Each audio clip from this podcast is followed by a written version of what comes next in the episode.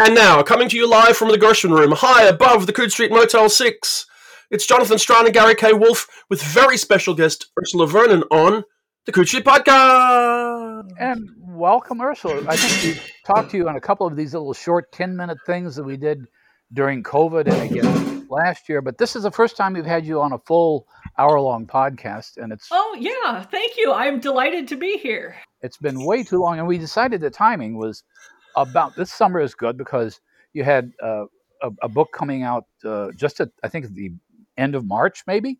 Um, yes, yes, I think that was House with Good Ma- Bones. March seems so long ago now. I was thinking we're halfway through the summer, but but then in August there is Thornhedge, and I'll start yes. off by saying these are two of the best books I've read this year. Um, and I decided that this year has to be what will become known as the thorn period in Kingfisher's work because these are both very thorny books. They are. It was uh, it was kind of accidental that uh, uh, thorns wound up being the the theme because I sold Thornhedge way before I even wrote House with Good Bones, but because publishing is like it is, they uh, they came out together and one is about roses and one is about the brambles around sleeping beauty's castle and so yeah it, it was a very thorn related book series year i don't know i think you've got a thing going here so, so, tell us to sort of give us some perspective you know you i mean gary talks about you having a couple of books out this year and that's true and, and more more coming next year and a quick who has lo- wild stock wildlife in the background? Whose dog is that? Uh, that's that's my hound. Uh, she she sounds like a, a horde of of uh, demon wolves run through a voice scrambler. I think the UPS guy has come to kill us all in our sleep. Well, it's great to have you both on the podcast. Uh, I guess let me start. I mean, your first book comes out way back in 2007. There's something like 30 novels since then, which is quite a lot. Um, but obviously, yes, some of them are longer than others. There's, there's children's books. Yeah, and there's YA in there. And um, actually, my, my, my, partner Dale was a fan of yours way before there was a Teen, uh, T Kingfisher at all, going back to the web comics. Uh, oh, so we've yes. got web comics, uh, we've got illustrations, we've got YA. Um, all, all, all, we need is, I don't know, Andrew Lloyd Webber to do a production of something you wrote. I wouldn't object. Uh, it, okay, I'm going to commit a terrible sin. Is Andrew Lloyd Webber still alive? He was. Yes, he is. I saw him on television. Okay. Uh, two nights ago. Just got a new right, I'm yes. on Broadway. on television. Absolutely, I, I cannot wait for the the all wombat uh, Andrew yes. Lloyd extravaganza. I was actually thinking of you the other no, a little while ago because I was down at a friend's house in Victoria about three weeks ago, uh, Jack Dann and his wife Janeen Webb's house, and they have a wombat at the bottom of their garden, their very own. That's wonderful! Really? I, I, love them uh, from afar because I do not live in Australia. Though they, they did have a tendency to dig under the house, which was a problem you can appreciate. But tell me, going back to 2007 and before, where did Ursula Vernon, the writer, begin? And how did she turn into T. Kingfisher, who now seems to be the most public of your writing voices at the moment? Well, uh, I wanted to be a writer as a little kid because, I mean, I think most of us do, and that I wanted to be a marine biologist. And uh, because I think there was a stretch during, if you were in grade school in the 80s, that you wanted to be a marine biologist. I don't know why. It was something in the cultural gestalt. And then I uh, went to college, uh, decided that, uh, well, with one thing and another, that there was no money in being a writer, so I would become an artist because mm-hmm. I make Lots poor life there. choices. yes, yes, the uh, the just rolling in wealth, and uh, but it sort of worked out. I, I did a web comic for a long time and through a and and through a weird series of events that could not be duplicated, I imagine, I, I acquired an agent uh, who because a friend of mine who was a romance author told a funny story about an artist friend of hers at a dinner and managed to amuse the agent next to her. Was like, oh, does she do gra- an artist? Does she do graphic novels? Those are really hot right now. And uh, my friend was like, "Yes, I think she does," because I'd been doing a web comic for years at that point. and she contacted me and said, Do you want a literary agent? And she has never let me forget that my response was, Yeah, sure, what the hell? Because I had no idea. This wasn't a thing that I knew anything about. So I got the agent kind of by accident. She didn't expect, I, she was like, I've looked through your stuff. Uh, you you have all of these paintings, and then you write these weird little stories underneath, and they're delightful. Do you think you could write a children's book? And I said, sure yeah, that's a thing I could probably do. I mean, I'd been always wanted to be a writer, right? And so I, uh, but I was used to art time turnarounds and working with art directors. So I said, yeah, can I have six weeks? Because that was, that, that seemed like a good amount of time for a book cover.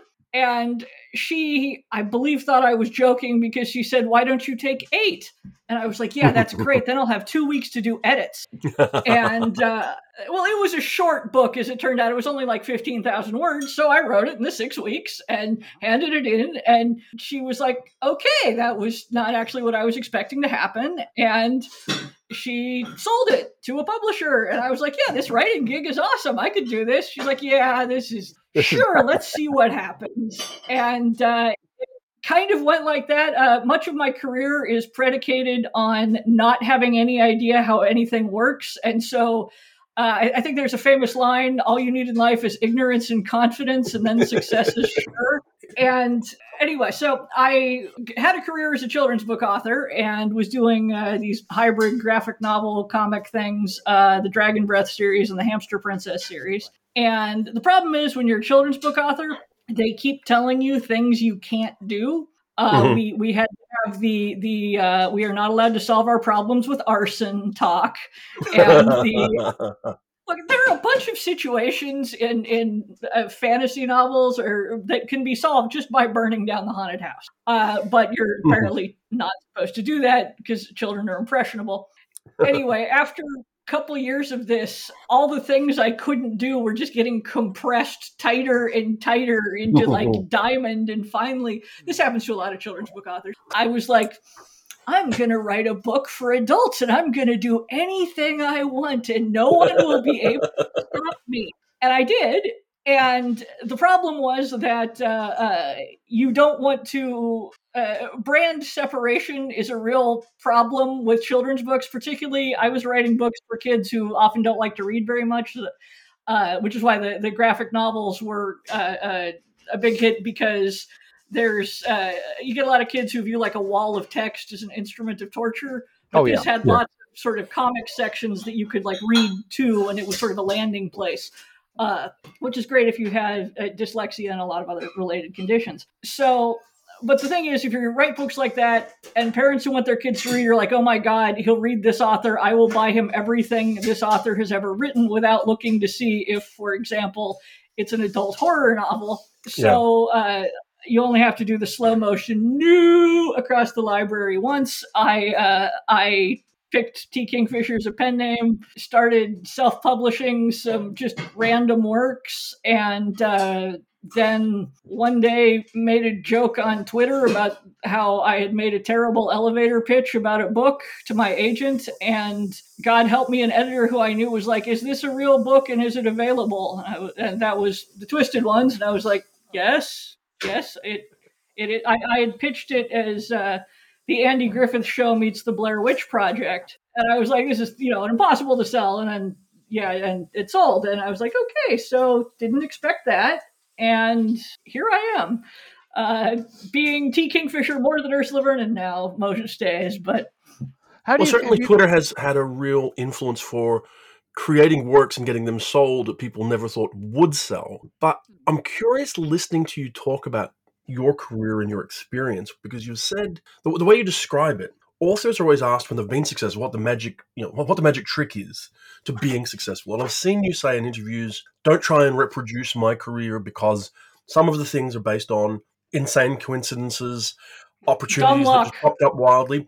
But listening to you that's not what i hear right what i hear is someone asked you an absurd question and you said yes how important is that is that to being the real recipe for success believing that you, well, first of all, saying yes, taking the risk and being willing to do it, and believing that you're allowed to. I think that uh, uh, my ego wants to say lots. Uh, and it's one of those things where, on the one hand, yes, uh, I think there's there is a lot to be said for just being like, I will do the thing. Um, sometimes there wasn't even a question. The first thing I self published was just a, I've never done this. Let's see what happens. Uh, but I am also sort of viscerally aware of how many extremely talented people I know who languish in obscurity.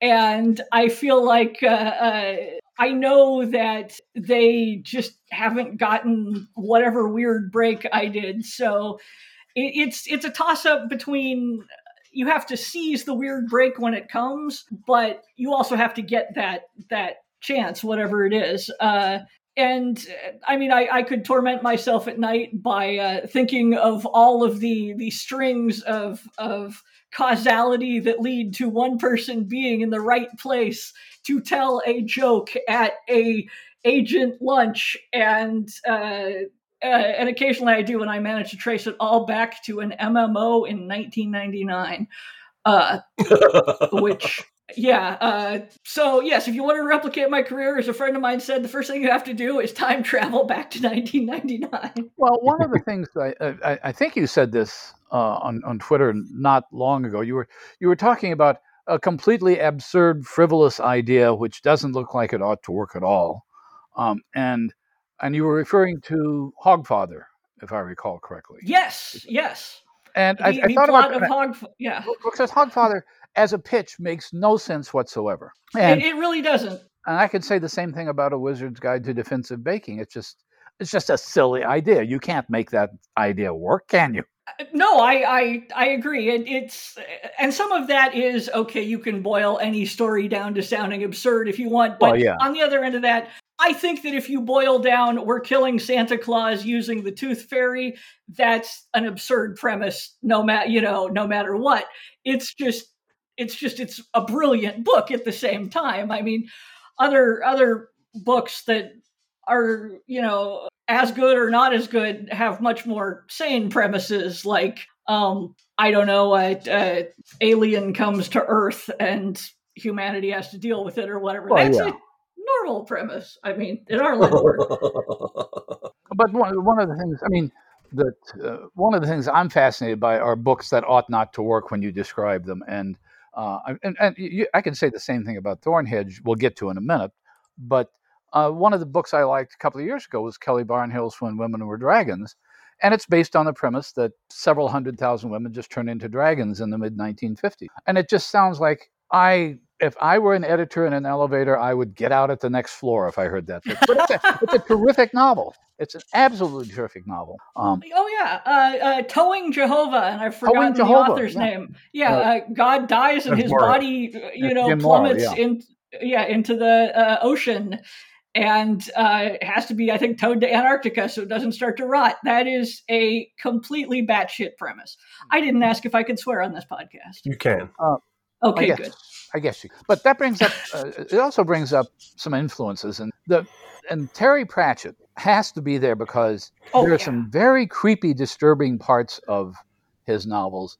But the voice is so delightful all the time that you can you you can get this sense of I'm having a lot of fun and this is hilarious. And it's also disturbing at a deeper level, which is pretty much what you're doing in the House with Good Bones. Funny as hell Yeah. until it isn't. Uh, oh yeah, and and people, I, I am I'm always being asked things like, uh, how do you make horror novels so funny? And I always think, how do you not? Because I mean, I I don't know whether or not there are atheists in foxholes, but I know there are a lot of comedians. Uh, like I just I just finished rewatching MASH, uh, the whole Mhm. series, because I remembered it was brilliant and I had watched it when I was much younger. And I'm like, I'm an adult now. I bet I would enjoy watching that. And it's a hilarious, you know, show 99% of the time. And then 1% it's maudlin and, and horrific.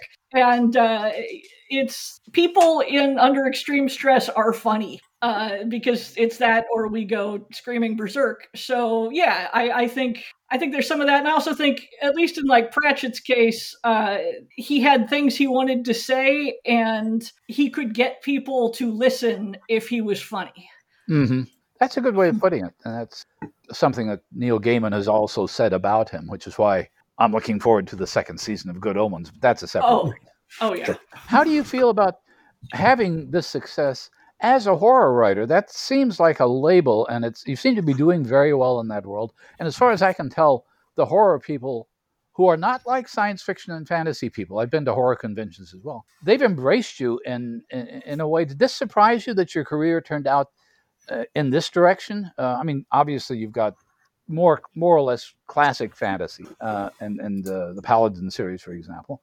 But uh, I think it surprised me more than it surprised anyone else because for years people have been telling me that there were horrific elements in in the books. I'm like, this is a light, fluffy romance, and they're like, that book is full of severed heads, and I was like, okay, yes, but it's still a light, fluffy romance. Just there are severed heads in it. Uh, so to a large extent, I think um, I was always sort of leaning on horror in the fantasy, but I never think about it as being horrific. Uh, a lot of times I will be trying to explain something to people and I'll be like, it's not scary, it's just interesting. and uh, my and that's usually the cue for most of the people who know me well to just start backing away and being like, no, no, no. Like, but it is interesting. Uh, yeah, so I, I think uh, being a, a horror author was maybe inevitable. Uh, and other people saw that way before I did. Um, but as for, and, and, the thing is, I've still never been to a horror convention. I came into horror completely sideways. I didn't even read it all that much as a kid.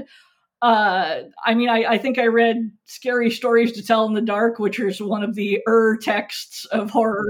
And uh, I went through a phase in college where I read everything by Stephen King and about half the books by Dean Koontz. And from that, I took away that the dog always lives through my books. Um, but and I've met some lovely people in horror, and and they're all wonderful. Uh, and I, I, mean, I'm sure there are terrible people in horror. I just you know don't meet them. Uh, having met a lot of people in uh, in children's books.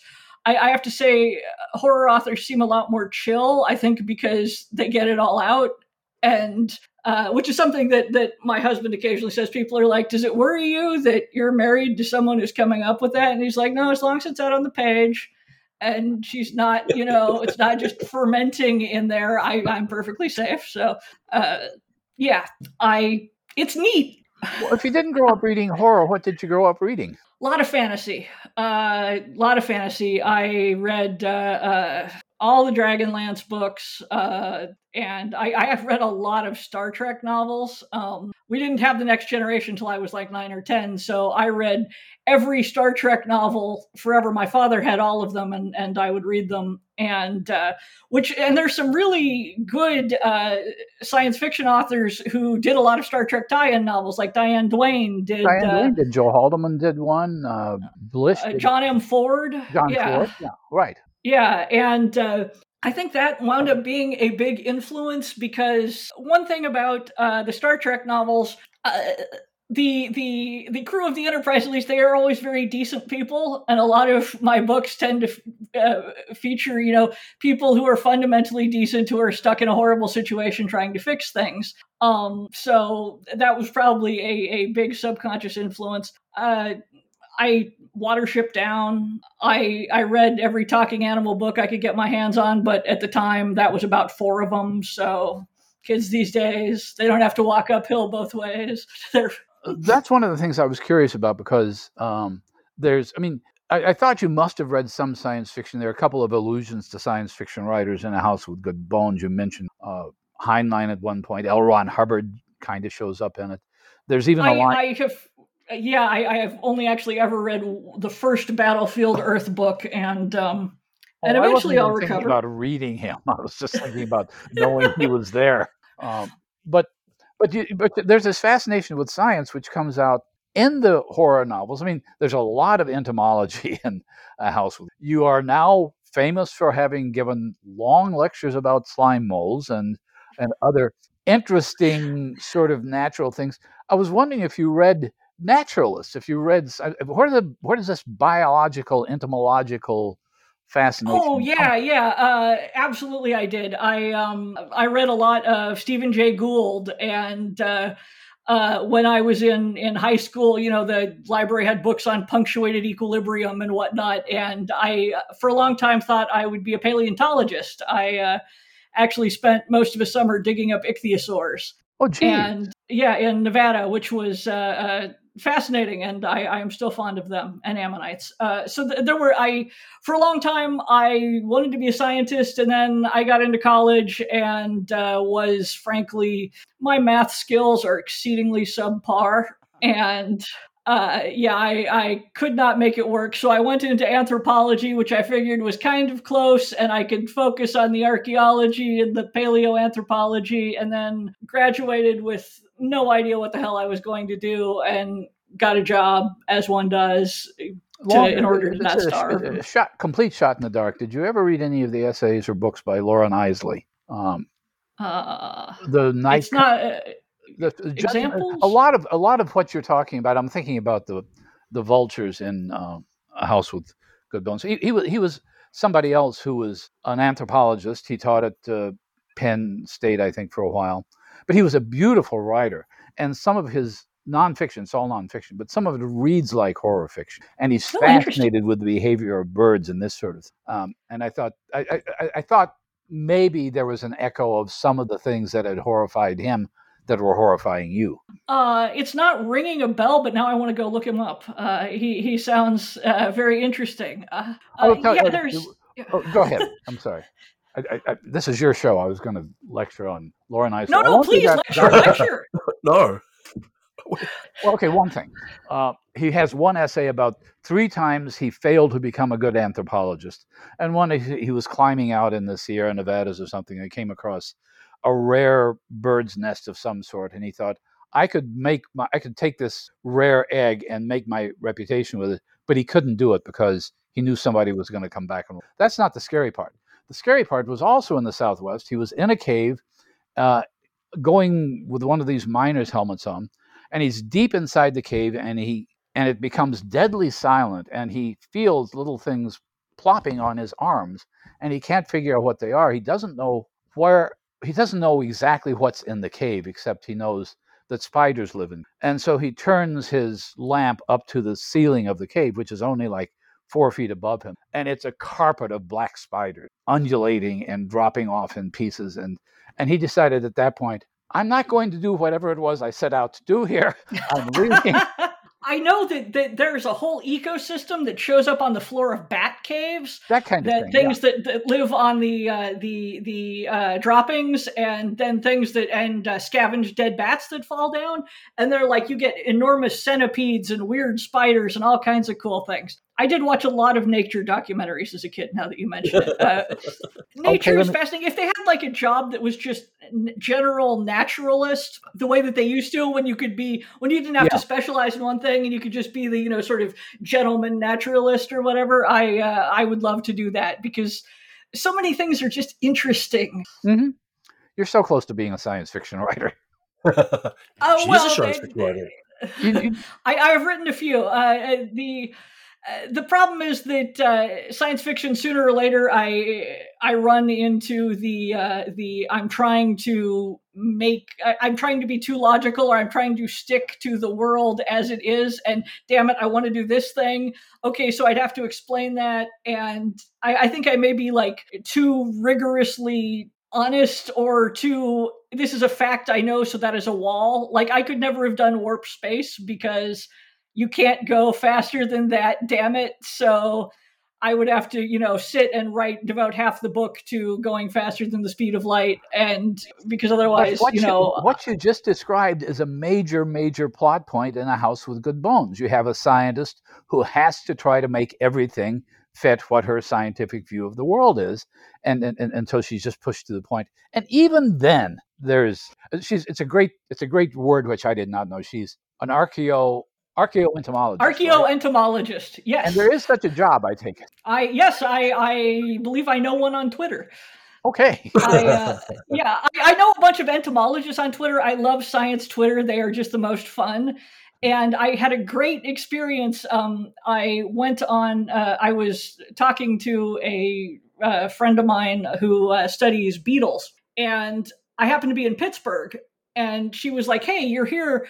I work at the Carnegie Museum of Natural History's uh, entomology department. Do you want a behind the scenes tour? And I'm like, yes, of course I want this. Uh, you know, uh, who would not want this? And so I went, and it was it was a great tour. She's showing me all of the you know the huge racks with you know you pull out trays of shelves of various insects. It was also uh, that was the place where they filmed the scene in Silence of the Lambs, where they go to the museum and look at the dead Oh, head really? moths. Cool. Yeah, it's that particular museum, and uh, I was was deeply saddened that I had finished House with Good Bones before I did this because she told me about this device that naturalists used to use called a, uh caterpillar inflator, which when you when you put a caterpillar on a pin.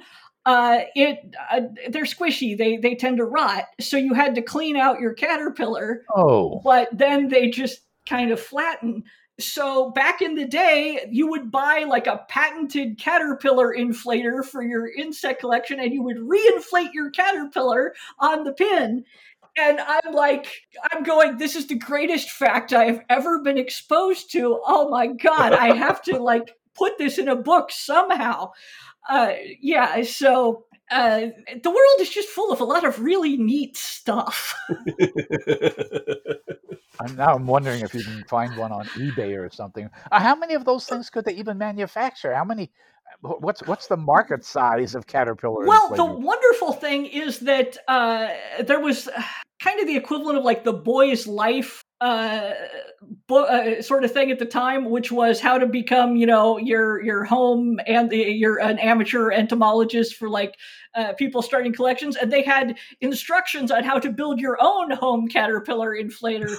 So if you can get a hold of one of those books, you can you, you won't even need eBay. and I'm sure there are other uses for caterpillar inflators we haven't considered at don't this even point. go there. I possibly I I shudder to think. I am curious to ask you, in, a sort of slightly more serious way, looking superficially at your bibliography, T. Kingfisher seems to be a lot busier right now than Ursula Vernon is. Do you find there are times when Yes. you miss writing as Ursula Vernon to get getting a, a kind of balance, or is it just things you do that happen to fall into those pots? Uh, God, I, I, I wish I could say, you know, yes to either of those. The simple fact is the kids' book uh, publisher I was working with my, during the pandemic, uh, everything shut down. And so T. Kingfisher was getting a lot more work. And I, I have, in fact, Ursula Vernon uh, recently handed in a children's book, and hopefully it will uh, it will come out uh, in the next, uh, well, God knows when. But uh, the uh, I think it's just that uh, uh, T. Kingfisher is uh, is busier and has more contracts outstanding, so that's some of it. I do occasionally write uh, uh, sort of YA books as T. Kingfisher, like Wizard's Guide to Defensive Baking was one, and uh, which you know is is always fun to do. I don't know why it doesn't occur to me to do those as Ursula Vernon. I suppose because I'm just used to being T. Kingfisher at this point.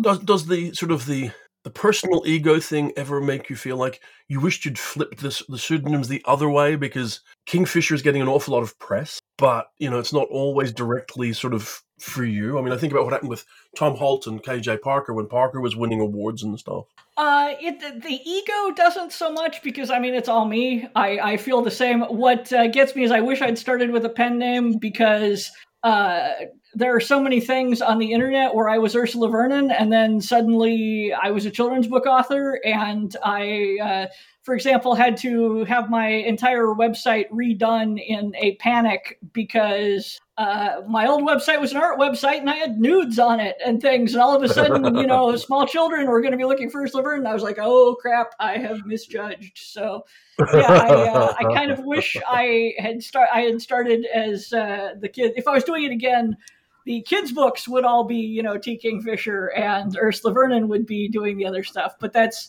that's purely just branding and ease of you know Sure. not trying to eradicate every penis you've ever drawn off the Is, is internet. there, in is there any sense, uh, or was there ever any sense of, of, of more gender ambiguity by using an initial like T. Kingfisher? Because C.L. Moore had to use initials, she felt, to sell. St- Leigh Brackett sold stories because nobody knew that Leigh was a woman's name.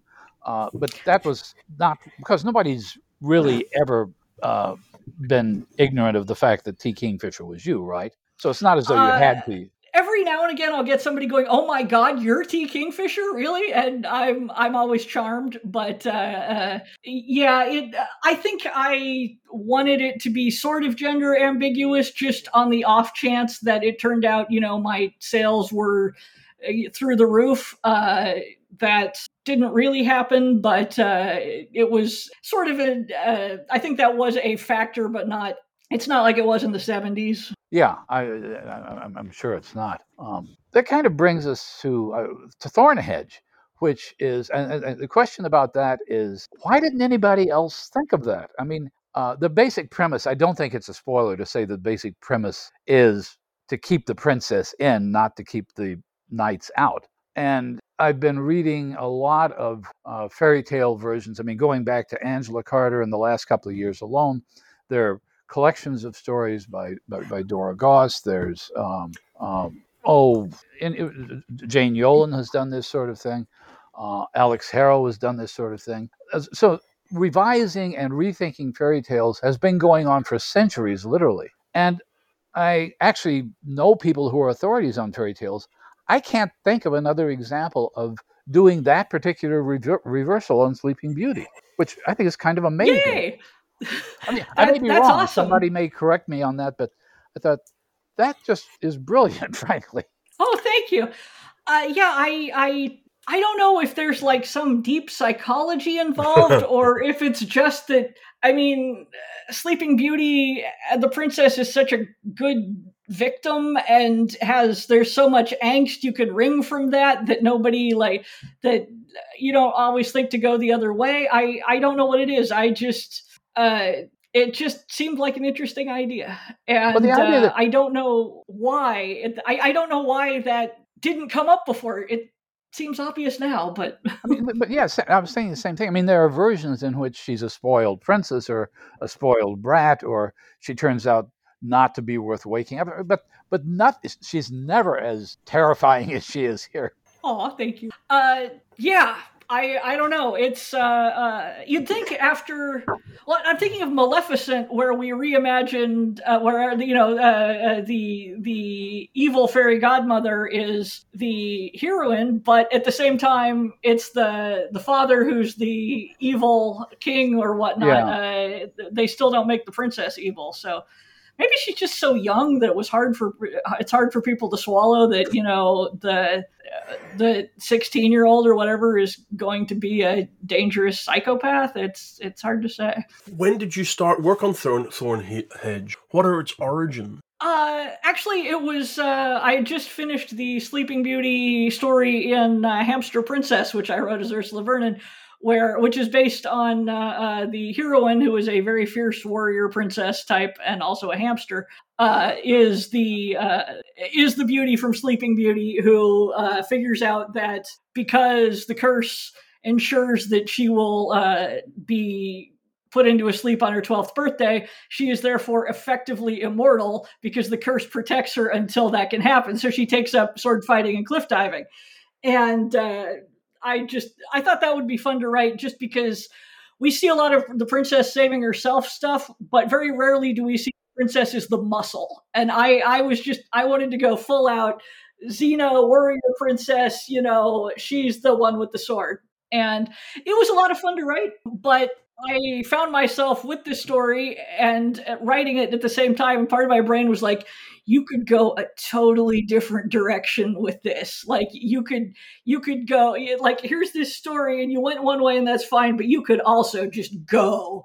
And so I, it's also a good example of what you just, I'm sorry, did you? I was going to say that's interesting because the princess is a muscle idea. Must have had a moment because I can think of at least two other stories where it happened in the last two years. Because Tamsin Muir basically did the same thing in Princess Floralinda and the Forty Flight Tower, though a very different princess and a different thing where the princess becomes the monster. And Alix Harrow does it to some degree in A Spindle Splintered. And so I wonder if there's that feeling where you get a generation of people reading fairy tale tellings and retellings and re re retellings who end up bringing a generational perspective to, that asks totally different questions than were asked before. yeah, I think most people, at least in my generation, and certainly the ones uh, after. I mean, I'm 46, so you know, I have I'm Gen X. Don't I?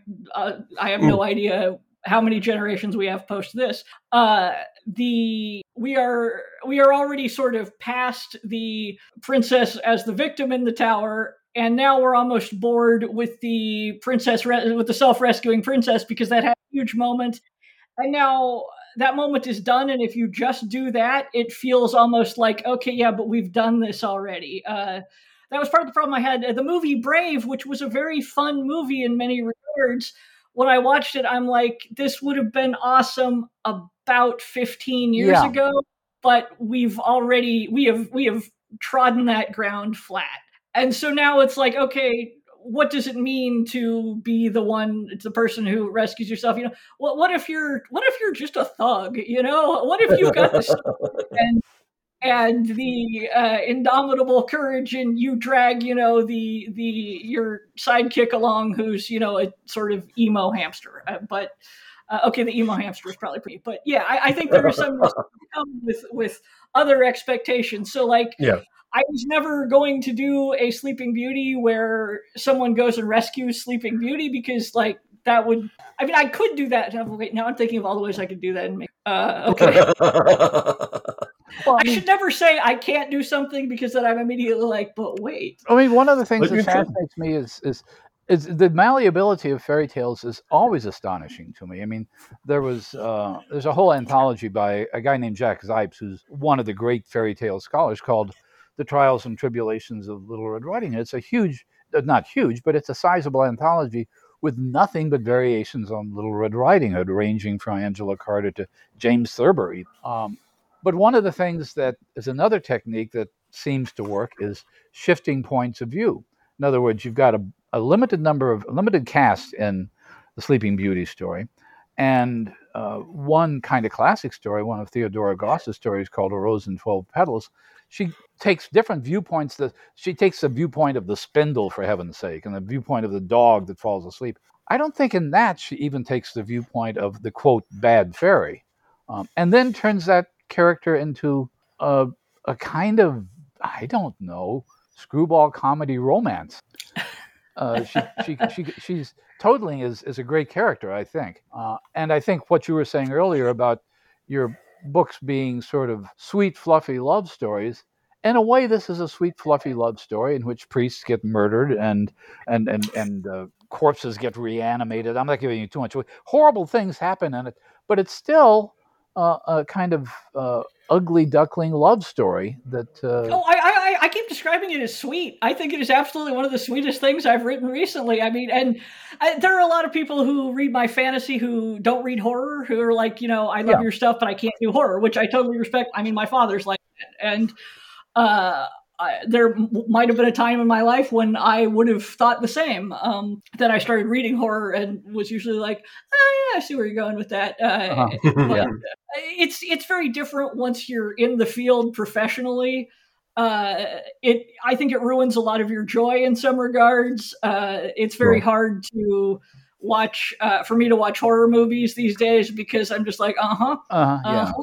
Uh-huh. Uh. Like I watched the first Saw movie, which is one of the great seminal science fiction, or not science fiction, horror movie, you know, slasher movie yeah. things. And I watched it for 10 minutes and was like, nobody's checked to see if the guy on the floor is dead. And my husband was like, really? And I'm like, am I wrong? And he's like, no spoilers. The guy the floor wasn't.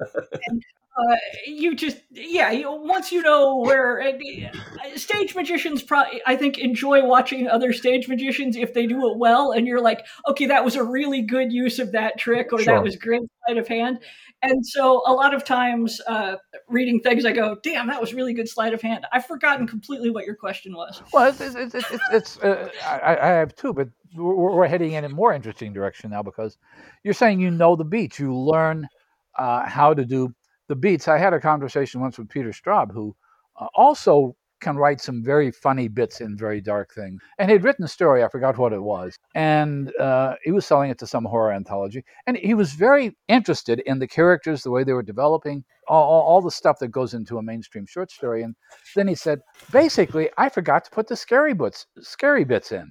So he, and he said, "But I'll do that tomorrow because he know he knows how to do that." In other words, there's a point at which you learn the choreography, uh, but there's a point at which the choreography is not the dance either. It's not the whole story. Um, and yeah, I I think part of my success in horror may have come from ignorance because I, I, think you get viewed as a fresh new voice in horror when you have no idea what mistakes you're supposed mm-hmm. to be making. Uh, so, and eventually, I suppose you know if if I keep watching horror movies, I will eventually uh, learn what mistakes I'm supposed to make. But uh, it fortunately, I my memory's bad, so it hasn't happened yet. But do you think uh, yeah, it yeah. Do you no, think no, there are tools you've you've acquired that you've developed that you learned when you were writing books for kids that give you the the wherewithal, the the the toolkit to write uh, the, the, adult novels you write now? I think yes. Uh, writing for children is a lot of ways like writing at least thrillers, if not horror.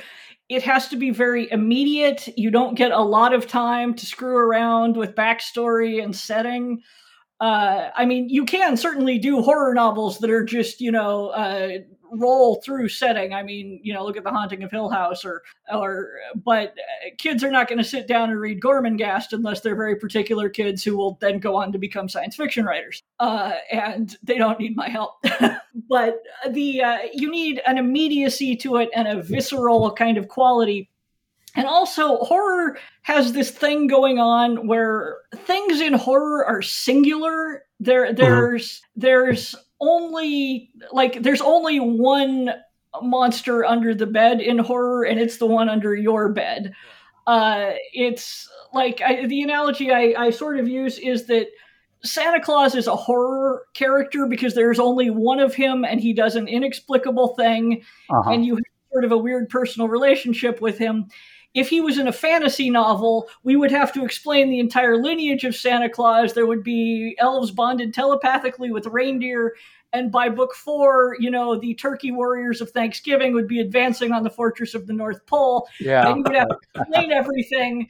Uh, because otherwise, in fantasy, I feel like I worry we over explain things because we're afraid otherwise people won't believe the the weird bits. And in horror, it's just there can be one Santa Claus, there can be one monster under the bed, there can be one wolf in the world, and it's the one that's coming for you right this minute. So, in other words, world building, as they say in fantasy all the time, is less of an issue in horror because horror. Uh, one, one, one theory of horror is that it's invasive. Horror is our world being invaded by the werewolf or the, or the Santa Claus or whatever it is, and fantasy is moving into the other world, which means you have to build all the infrastructure for that world in order for it to work. Um, yeah, and it's uh, uh, and when you sort of cross the two, then you wind up with dark fantasy, which I think is basically horror with dragons. But it's uh, uh and I've written a fair amount of that myself. Uh, Lord knows it's the other thing is that I've noticed horror novels I write in first person that's how I can tell it's a horror novel is I write it in first person. If I don't, it's probably fantasy, mm-hmm. uh, which I realize is is it's almost too good to tell. But it's when you're in first person, your your point of view is so limited, and you don't know what's around the corner. And in fantasy, I know what's around the corner. Yeah, and uh, everyone else will may know what's around the corner too. So it's yeah, the viscerality of it comes out in the point of view. Well, that gets it back to the voice uh, in um, A House with Good Bones, which is hilarious. And it sounds, I mean, I've heard you speak a few times. It sounds a lot like you. I'll be honest, a lot of my characters sound a lot like me. Uh, I, I just hope that like my readership is fine with uh, practical middle-aged gardening types because that's about the only type I have currently, right? like, please, please keep keep enjoying them because it's going to be real hard to switch. Does this mean that there are some cozy mysteries coming then, or are you going to become a character in a cozy mystery? Murder She Wrote. You know, it's funny you should mention that. I I have been working on a cozy mystery for a while, and it's a fantasy in so much as uh, the two characters are an angel and a devil who are both retired and are solving a crime in a small village and it is uh, I I enjoy writing it thoroughly, and I was like, this is ridiculous. and then the Good Omens TV show came out, and I had read Good Omens when it first came out, so I hadn't really been thinking of it. But then the TV show came out, and I was like, oh, well, there goes that idea. Uh, but I, I have occasionally read, uh, d- I did readings at various events, and people are always like, okay, this isn't much like that, and also you have to finish this. So I'm like, well, okay, if I have to. So, uh, yes, there may actually be a cozy mystery in the next few years because it's, I, I, my stuff has been described as cozy horror. So I don't know. There's, I think if you're if you're funny and the dog lives and everyone is not the worst they can possibly be, uh, you get called cozy. See, I thought that was when you had tea and biscuits and the same people showed up in the next book. Uh, yeah, but but but is okay? Is uh, uh, Midsomer Murders is that a cozy mystery show or not? I don't. Maybe. Well, I, I mean, look at Only Murders in the Building. That's a cozy, cozy murder That's mystery. isn't definitely cozy, and uh, uh, you know, uh, Rosemary and Thyme was a cozy. Yeah, yeah, but yeah. that- that- that's a- Midsomer is like police procedural, but sci- but also cozy, but but, not cozy is quite. setting.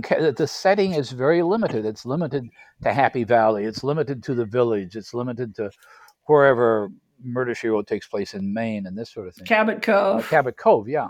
Uh, the and we're, we're- we're inventing a whole genre of cozy fantastica, I guess. Uh, Brian Aldiss's term "cozy catastrophe" referred largely to British uh, apocalyptic novels that all took place in a small village. Um, and maybe the world is threatened, but here we are in Midwich, and Midwich we just have to deal with the Midwich cuckoos. So the rest of the world is falling apart. But as long as we can get the pub opened again, everything will be fine. Um, and so that so you have cozy uh, apocalyptic uh, catastrophe science fiction novels. You have cozy mysteries. Why not cozy horror? Cozy Uh, fantasy. yeah. yeah, cozy fantasy doesn't sound like it would work, does it? Oh no, Legends and Lattes. Exactly. You're Yeah, absolutely very right. much. Yeah. Exactly. There's there's definitely been a few cozy fantasies. Uh, that's that's the only one that's springing to my brain. Although, although my but, thing uh, about legends and lattes, and I'm not want to get into this too much, but does it need to be a fantasy? It's about opening a damn coffee shop. I mean, does anything need to be a fantasy? Well, Did- uh, uh, does did Stranger to Strangeland need to be science fiction? It was about free love. Well, exactly. And and, and, and the second uh, Travis Baldree book is basically fixing up a bookshop. Bookshop, yeah. Yep. You know, uh, and you're right. I mean, it do- no, does it need to be Gary? No, but it is because it's it's that the other way of coming at the question. It's like, why not? You know, why can't you do a uh, a Miss Marple uh, cozy mystery set in a small fantasy village or in Hobbiton or wherever you want to do it? Why not? And then that's a different thing. And then the real question then is, what else do you get out of that because you put in that different environment? So Pride and Prejudice and Hobbits. kind of thing. The question I'd ask Yeah. now, though, looking at your bibliography, is, and this crossed my mind when you're talking about reading Dragonlance and that kind of thing. Where's the 700 page T. Kingfisher novel? Because it seems to me your focus and your uh, approach is tight, straight, straightforward, for want of a better term, uh, stories that come in at 300 pages, 250 pages, which is a beautiful thing. Don't get me wrong. But I'm curious: is there somewhere looking in the background a book? I shouldn't hold up A my hands in an audio podcast, but a a, a shelf uh, bender. Well, uh, the the best I got is the Digger webcomic came in at like a, 800 pages, and you can use that book to club someone to death. But it's not quite the same when it's a comic. Uh, no, I I I don't write uh, doorstops. I think because frankly, I can't keep that many characters straight. Uh, I, I in order to write a doorstop, like you have to just keep you have to have the cast of thousands and keep introducing people, and I'm bad with names so after there would always be a point reading you know the wheel of time where i would be like okay let me look up who that is uh, and or the, the game of thrones i would always be like okay i know we saw this person somewhere let me go look it up Yeah, but I Uh, mean, come on. Game of Thrones is just six 300 page novels from a first person point of view that have been interspliced chapter by chapter. i i guess i could do that but uh, my publishers would cry paper is expensive Now it is. You see, this is where you're coming into your own, right? The pandemic is finally delivering to the writer of I was shorter watching- works. one of the things that I, I, I, I like about about about your work is that it is focused, and Yeah. the word I like to use is efficient. The story it's telling may open out in all kinds of things. I mean, well, let's go back to uh, a house with good bones for a moment. There's a whole business about the grandfather. and I I honestly don't know what constitutes spoilers anymore, so stop me if I'm doing anything. But there's the grandfather who gets involved with Aleister Crowley, who gets involved with this guy, Jack Parsons, who seems to be showing up in a half dozen fantasy novels in the last 10 years, who is a real historical character. Um, so, I, I I had never heard of him until I was looking something up, and then I, I fell down a wiki rabbit hole and was like, "Oh my god, this guy was a total weirdo!" And he was involved with everybody. Oh everybody. Oh he was. He, he founded yeah. the Jet Propulsion Laboratory and was working with Aleister Crowley, and his wife left him for L. Ron Hubbard or something. Uh, but he shows up as a character in a China Miéville novel, uh, minor character. He shows up uh, at least as an illusion in uh, Silvia Moreno-Garcia's new novel, Silver Nitrate. Uh, and so he's like one of these hidden masters of 20th century science fiction and fantasy that everybody knows something about. Um, but the whole story and that whole maybe we all fell down the same rabbit hole. he sounds like a Tim Powers character.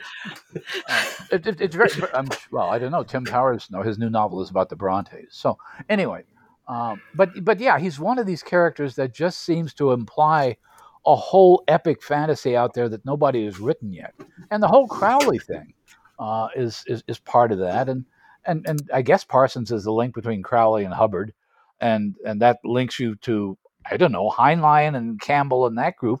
There's there's there's just a whole epic implied. To get back to your novel, there's a whole epic implied in that backstory. How do these children? Where do these children underground children come from. Um, and it's and you explained it perfectly well. I mean, it, it, it works perfectly well in your novel. And I'm glad you didn't spend 300 pages in the middle of the novel giving that back. But you could have, and a lot of people would have loved it. I think the the utility or the sort of literary utility of people like Aleister Crowley and uh, uh, Parsons. uh, Jack Parsons is that you can use them as a stand-in for this whole world of the occult that uh, and and uh, i mean even lovecraft did this like one of his he would he would just throw off a mention to you know uh, someone who had written one of the you know forbidden books yeah, right. of whatnot or uh, uh, you know he would mention cotton mather or somebody and that allowed you in a very in a very tight space to draw in this huge world of of sort of uh, uh, not so much world building but like uh, uh, implication. You know he could say uh, at the time that so and so had an ancestor who was hung at Salem, and uh, because at the time the Salem witch trials were not quite, you know, viewed as an epic of mass hysteria, they are now. Everyone would know what that meant, and it would imply a lot of things, and he wouldn't have to sit down and go through all the world building of let's talk about Salem, Massachusetts, and so forth. So I think certain famous hub personalities are useful for that. Uh, at least for for space and um, I mean, yeah, you can sit down and make up your own and write 300 pages in order to get there. But sometimes, you know, sometimes it's just easier to say it's like Batman and the Joker than to invent a foundation myth and try to recreate 50 years or 100 years. There, there's another reason for inventing those myths DC in Lovecraft, um, which is something I learned once when I had a dinner. I was having dinner with a bunch of people, and Robert Bloch was there. And Bloch was part of the Lovecraft Circle, and he's the one who invented one of those fake books. I think it was De Vermis Mysteriis by Jacob Prinn, which is part of the Lovecraft uh, bibliography. Didn't now. he get killed? Was he the one who got killed off in Haunter of the Dark? Yes, he did. Robert Blake was yes. his name in Haunter of the Dark. And uh, I said, How did you get involved with making up all these books? And Bloch's response was, None of us were educated. None of us could afford to go to college. We couldn't go to the Harvard Library and look up the real esoteric texts. We didn't know anything, so we just made them up because we didn't have access to research back then. And he said he was sure that was the case of Lovecraft, who was just furious. This is Bloch's interpretation that Lovecraft was powered by rage at his lack of real education. And so he invented the education he wanted to have. And Bloch, being a you know being a, a tough kid from Milwaukee, thought, okay, I can do that too. And so they they, they were not just creating this sort of uh, bibliography of magical, horrible books. They were creating their own education because they couldn't have one. I mean, uh, that's that's awesome in many regards, and and now any of us, you know, if we want, just throw out a mention to the Necronomicon Absolutely. or the they, they, they, and and we pull all of that in too. It's it's it's amazing how you know. Uh, things get carried on. Uh, just, I mean, part of it is the the we are standing on the shoulders of giants, or at least on the shoulders of weirdos. So yeah, let's, let's not get too deep into the Lovecraft background. yes. Looking at stories like Thornhedge, but also at things like A Wizard's Guide to Defensive Baking and everything else, is there a point when you know how much story the idea will bear? Oh, yes, I think so. But the problem is, it hits about sixty or seventy thousand words in. Uh, I usually, well, no, that's not true. I I will I start a lot of things, and when I start something, I have no idea. I just I I am I, I never write a synopsis or anything like that. Uh, I just start writing somewhere and see what happens, and sometimes uh, that will just go and go and go, and I'll be like, yes, okay, that that is live, and that has stuff to it. And sometimes I'll start it and do a little bit and put it away and never think about it again. And okay, that one clearly did not have. Uh, I don't know if it didn't have story to bear, or if it just didn't. It wouldn't bear my weight. Uh, there's some ideas. Uh, it's almost not the ideas. I think it's the characters that that make it go. Because I always start with characters and whatnot, and there are characters that I could insert into just about any messed up situation, and I think uh, would carry it off. And there are others that I'm like, you can go this far and past this. Honestly, you'll probably just curl into a heap and sob. And I respect that because I would have been there too. So, uh, yeah, it's, it's, it's, it makes it difficult, I think, for my editors because they rarely get the synopsis or the outline. I just drop 15,000 words on them. We're like, you want this? You want me to finish it? Send money. I'll finish it. The other thing So let me you ask, how many? Sorry, go. Oh, go ahead. I was going to say, how many things are you working on at once? Uh, usually at least five. Uh, I, I have ADHD like you would not believe. So uh, I can, it, it does not bother me. I know there are people who have to be like heads down on one project very determinedly. Uh, I am not one of them. So there was a point where I had to turn in uh, The Hollow Places, which was an adult horror novel, and The Last Hamster Princess book. And I literally had both Word docs open and I would write a couple paragraphs on one until I didn't know what came next, and then I would switch to the next one, write a couple of paragraphs till I didn't know what came next, switch back and be like, okay, now I know what follows that. Uh, that was a little extreme, and there were some tight deadlines involved. But uh, no, I, I usually have the the book that is due. The next self, uh, like right at the moment, I'm working on uh, one for Tor. That's a horror novel that's due next month, and the next Paladin novel, which I want to get out at the end of the year. And I have a book I'm supposed to be editing, uh, which will probably honestly have to wait a little. And then I had this cool idea that has been sort of nagging me. So I have been poking it occasionally when I think of things, like I put a couple thousand words on it today.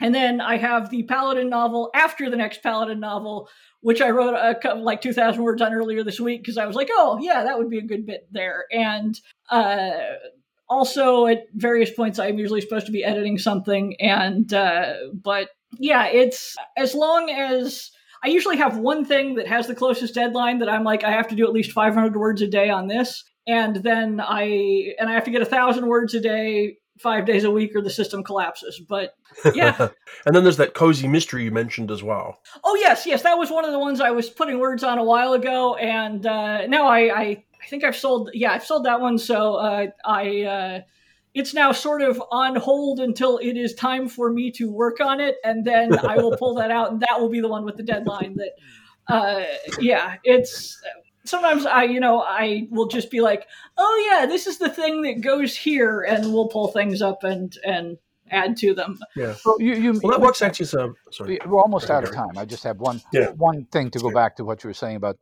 really starting with characters, because one of the things that does distinguish a lot of your horror fiction from a lot of other horror fiction is that there's always at, at least one or two genuinely decent characters in them. Um, and in, in terms of the two latest novels, for example, the, the, the Knight in Thornhedge is not a very good knight. He's kind of he's uh, I, I the minute I got through that, I thought, okay, this is kind of to a fairy tale knighthood, which Schmendrick the magician is in the Last Unicorn. He's okay. He's he means well, and he's a genuinely decent guy. And going back to the house with good bones, you got the neighbor across the street who turns out to be a genuinely decent guy, and there's never any horrible revelation about them. They're actually decent people uh, that you like to write about. I I know a lot of decent people. I I don't know that many people who are sitting on you know some deep horrific secret, or if they are, they're they're hiding it very well from me. Uh, we I, I have a hard time, and I realize it's it's very unfashionable. Uh, there was a whole thing for a while where you know you have to if you can't read a thing with unlikable narrators, you are a, a shallow reader with no taste. And oh, you know, fine that. But if I'm going to spend that much time with somebody, I want to not hate them. And uh, and particularly with horror, uh, since I write so much of it in first person, I have to be in their head and I want to I want to be in the head of someone I like. If I'm going to spend, you know, 6 months like having to think like them, I I would prefer they not be a deeply awful person. And so yeah, I do write a lot of of nice people. I I spent a decade in Minnesota, maybe that had something to do with it, but there's just I, it just, the world it, it's is become such a cliche in horror movies especially where everything ends up with a kind of happy ending and the hero or heroine or main character or priest or whatever is has satisfied the mystery and then in the last shot of the movie he's looking at the camera and you realize the demon has possessed him now and it's not a happy ending and he's not a decent character after all and I've gotten to the point where I like a decent character to end the novel still being a decent character. Maybe I'm getting old. Who knows? It's, uh, I mean, if you are, I, I am apparently there with you. It's, uh, uh, and and I, I would say not all horrors like not all horror hashtag i mean dean koontz for example frequently has very decent people it's just uh, you write you know pulled out of things in your life and i know a lot of people who are you know uh, petty and kind of crappy and uh, and hard to deal with but i know very few who if I was dangling off a cliff, they wouldn't be, oh my God, and try to pull me back up. And it seems like a lot of people in horror novels would just be like, oh, whatever, let you fall off. It's like, that's not how most people are wired.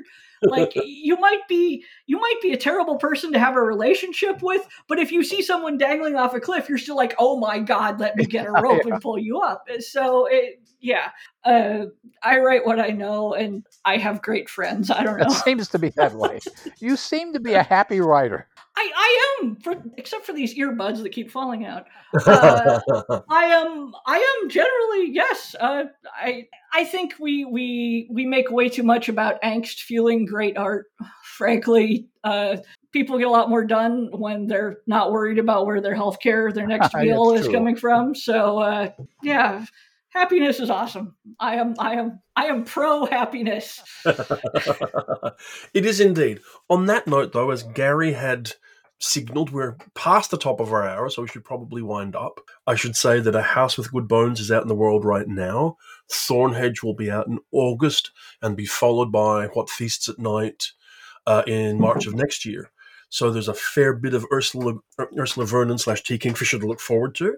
And, and God willing, there will be Paladin's Faith sometime this fall. Excellent. Fantastic. But for now, Ursula Vernon, thank you so much for making time to talk to us today. It's been a genuine pleasure. It has. It's been a delight. Thank you for having me. And until next time, this has been the Coode Street Podcast.